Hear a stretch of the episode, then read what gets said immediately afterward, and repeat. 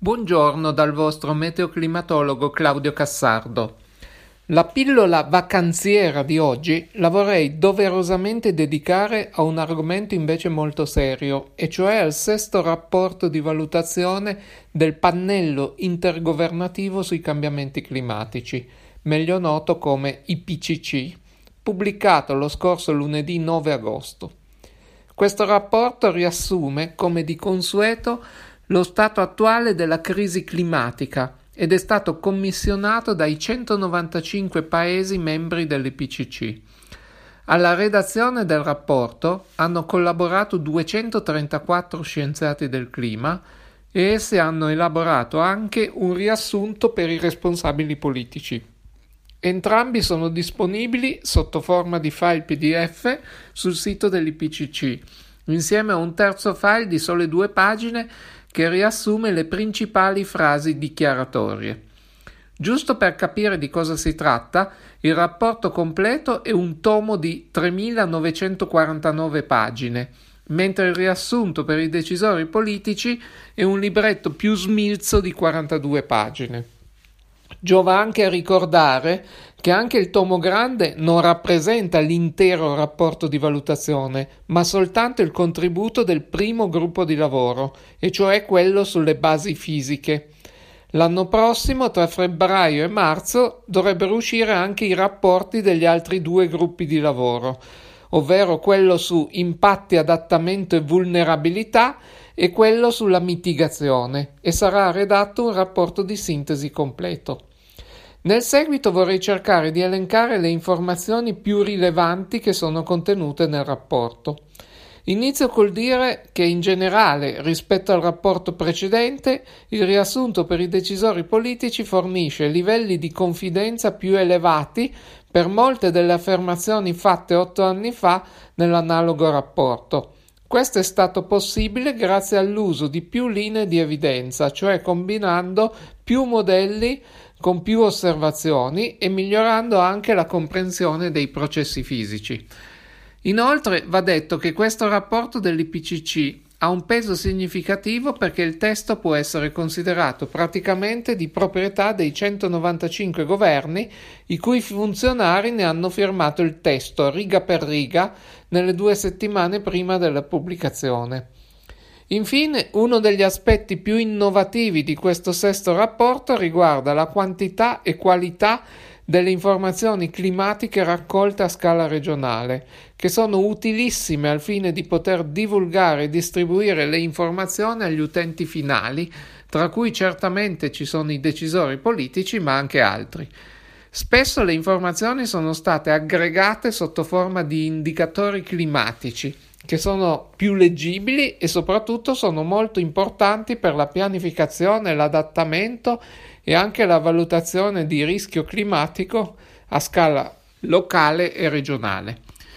E veniamo alle conclusioni e alle evidenze.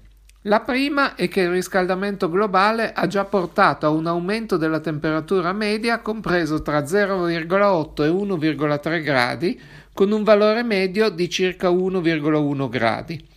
Il rapporto rafforza quanto già affermato otto anni fa, dicendo che il ruolo dell'umanità nel guidare il cambiamento climatico è stato inequivocabile.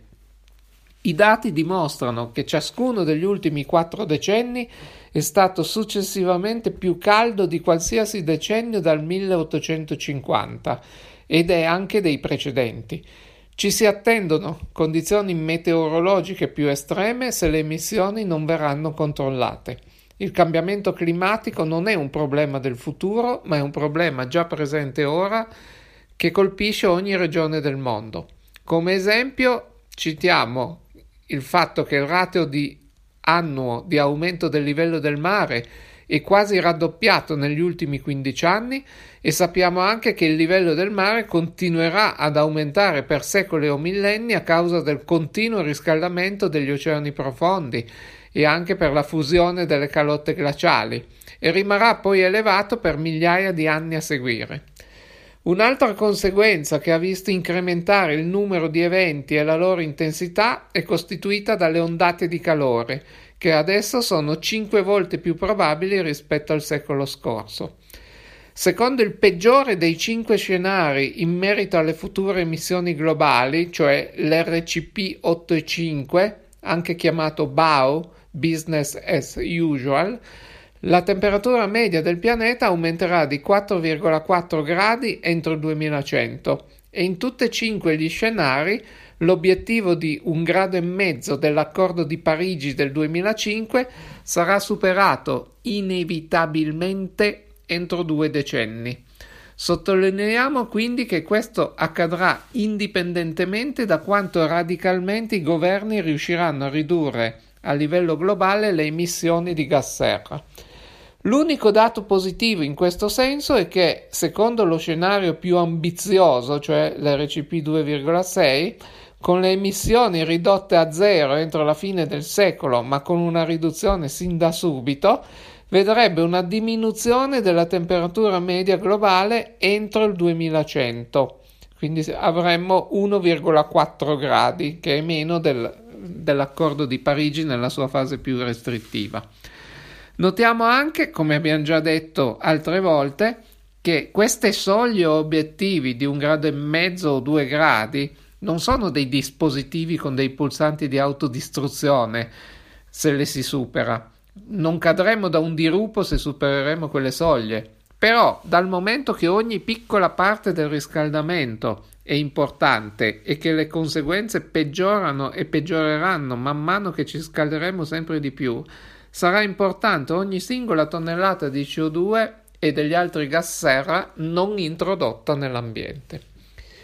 Infatti, tra le conseguenze negative vi sono le ondate di calore più estreme, le precipitazioni più intense e più variabili, ne abbiamo parlato tra giugno e luglio di alcuni casi, l'incremento del livello del mare, una maggiore perdita di neve e ghiaccio e la continuazione del disgelo del permafrost. Si prevede che l'Artico rimarrà privo di ghiaccio in estate almeno una volta prima del 2050, secondo tutti gli scenari di emissioni, con evidenti effetti sulle popolazioni umane e animali e con l'aggravante del feedback, l'accelerazione del riscaldamento perché meno energia solare viene riflessa dallo spazio, nello spazio. Il sesto rapporto analizza più a fondo, rispetto ai precedenti rapporti dell'IPCC, i fenomeni con bassa probabilità ma potenzialmente disastrosi, che diventeranno più probabili con un maggiore riscaldamento. Sul rapporto vengono anche menzionati alcuni punti critici del sistema climatico, come ad esempio il forte aumento della fusione della calotta glaciale antartica, soprattutto quella occidentale, e il deperimento delle foreste, che potrebbero avere come conseguenza la diminuzione della capacità di assorbire CO2. Gli effetti potrebbero comportare conseguenze notevoli. Ad esempio, l'innalzamento medio del livello del mare potrebbe raggiungere quasi i due metri entro fine secolo, cioè quasi il doppio di quanto previsto in precedenza. Inoltre, alcuni cambiamenti come l'acidificazione degli oceani saranno irreversibili per secoli o millenni, indipendentemente da come le società ridurranno le emissioni nei prossimi anni. Tuttavia ribadiamo che lo sforzo deve essere comunque fatto perché più limiteremo il riscaldamento, più potremo rallentare questi cambiamenti a lungo termine e quindi magari avremo anche più tempo per poterci adattare.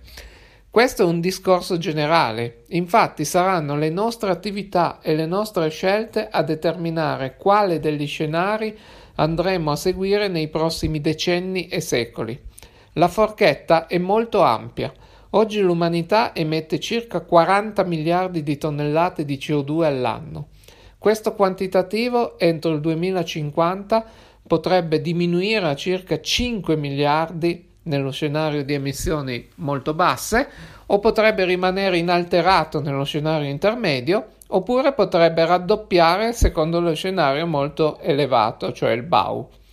Al momento il parere di molti scienziati è che, visti gli impegni attualmente promessi dalle singole nazioni dopo l'accordo di Parigi, le opzioni più plausibili parebbero lasciare una scelta tra lo scenario di emissioni intermedie e quello BAU cambiare rotta il più presto possibile in modo deciso per rientrare sulla strada dello scenario di emissioni molto basse, che ricordiamo è l'unico in cui il riscaldamento alla fine di questo secolo potrebbe diminuire al di sotto del grado e mezzo, sarà un punto chiave per i rappresentanti dei quasi 200 paesi che si riuniranno il prossimo mese di novembre al vertice sul clima COP26 a Glasgow nel Regno Unito. Un aspetto interessante citato nel rapporto è quello legato alla pandemia dovuta al coronavirus. In particolare nel 2020 si è verificata una riduzione su- significativa su tempi brevissimi sia delle emissioni di inquinanti atmosferici che di quelle di gas serra, dovute ai vari lockdown estesi praticamente in tutto il mondo quasi contemporaneamente. Si è quindi trattato di un interessante esperimento involontario e sicuramente impossibile da pianificare in condizioni normali. I risultati hanno mostrato che, mentre la riduzione delle emissioni inquinanti ha portato a un miglioramento, seppur temporaneo, della qualità dell'aria su buona parte del pianeta, o almeno su quella parte soggetta a condizioni fortemente inquinate, al contrario, la riduzione del 7% circa delle emissioni di CO2 a livello globale di per sé enorme e senza precedenti almeno negli ultimi 50 anni, non ha prodotto alcun cambiamento apprezzabile nella concentrazione di CO2 atmosferica e conseguentemente nessun effetto apprezzabile sul ratio di aumento della temperatura media del pianeta. Questo conferma l'idea che per contrastare il riscaldamento climatico sono necessarie riduzioni delle emissioni di CO2 e degli altri gas serra di grossa entità ma sostenute nel tempo, fino ad arrivare a una completa decarbonizzazione. Questo lo si deduce molto bene guardando l'andamento delle diverse variabili nei cinque possibili scenari di emissioni che esplorano un'ampia gamma di possibili futuri per il clima globale, che vanno da contesti in cui non vi è alcuna sostanziale mitigazione rispetto alle emissioni di CO2, scenario BAU, a contesti che invece descrivono scenari a bassissimo contenuto di CO2 con emissioni nulle raggiunte nella seconda metà del secolo. Rispetto ai rapporti precedenti, l'insieme di scenari utilizzati nel rapporto copre una gamma più ampia delle possibili emissioni future. In particolare è stato aggiunto uno scenario in, che include una forte mitigazione del clima e conseguentemente anche dell'inquinamento atmosferico. In conclusione, gli scienziati hanno definito in modo estremamente chiaro quali sono i possibili futuri climatici a cui l'umanità potrebbe andare incontro nei prossimi decenni e anche secoli. La scelta dei percorsi dipende fortemente da quale curva di scenario verrà imboccata e questo a sua volta dipende fortemente da quanto rapidamente sapremo ridurre o non ridurremo le emissioni antropiche di combustibili fossili. Più lenti e meno efficaci saremo e più gravose saranno le conseguenze. Quello che il rapporto non dice è che cosa dovremmo fare. Le decisioni da prendere infatti spettano alla società umana e nel suo complesso perché il clima esula dai confini nazionali, per cui è inutile che singole nazioni decidano tagli colossali delle emissioni se poi le altre non ne seguono l'esempio. In questi giorni si sta parlando molto di questi numeri, del rapporto IPCC e della sintesi per i decisori politici, del loro significato. Staremo a vedere se dopo tutte queste parole seguiranno a breve dei fatti. Bene, per oggi direi che ci salutiamo con queste considerazioni e vi do quindi appuntamento alla prossima pillola.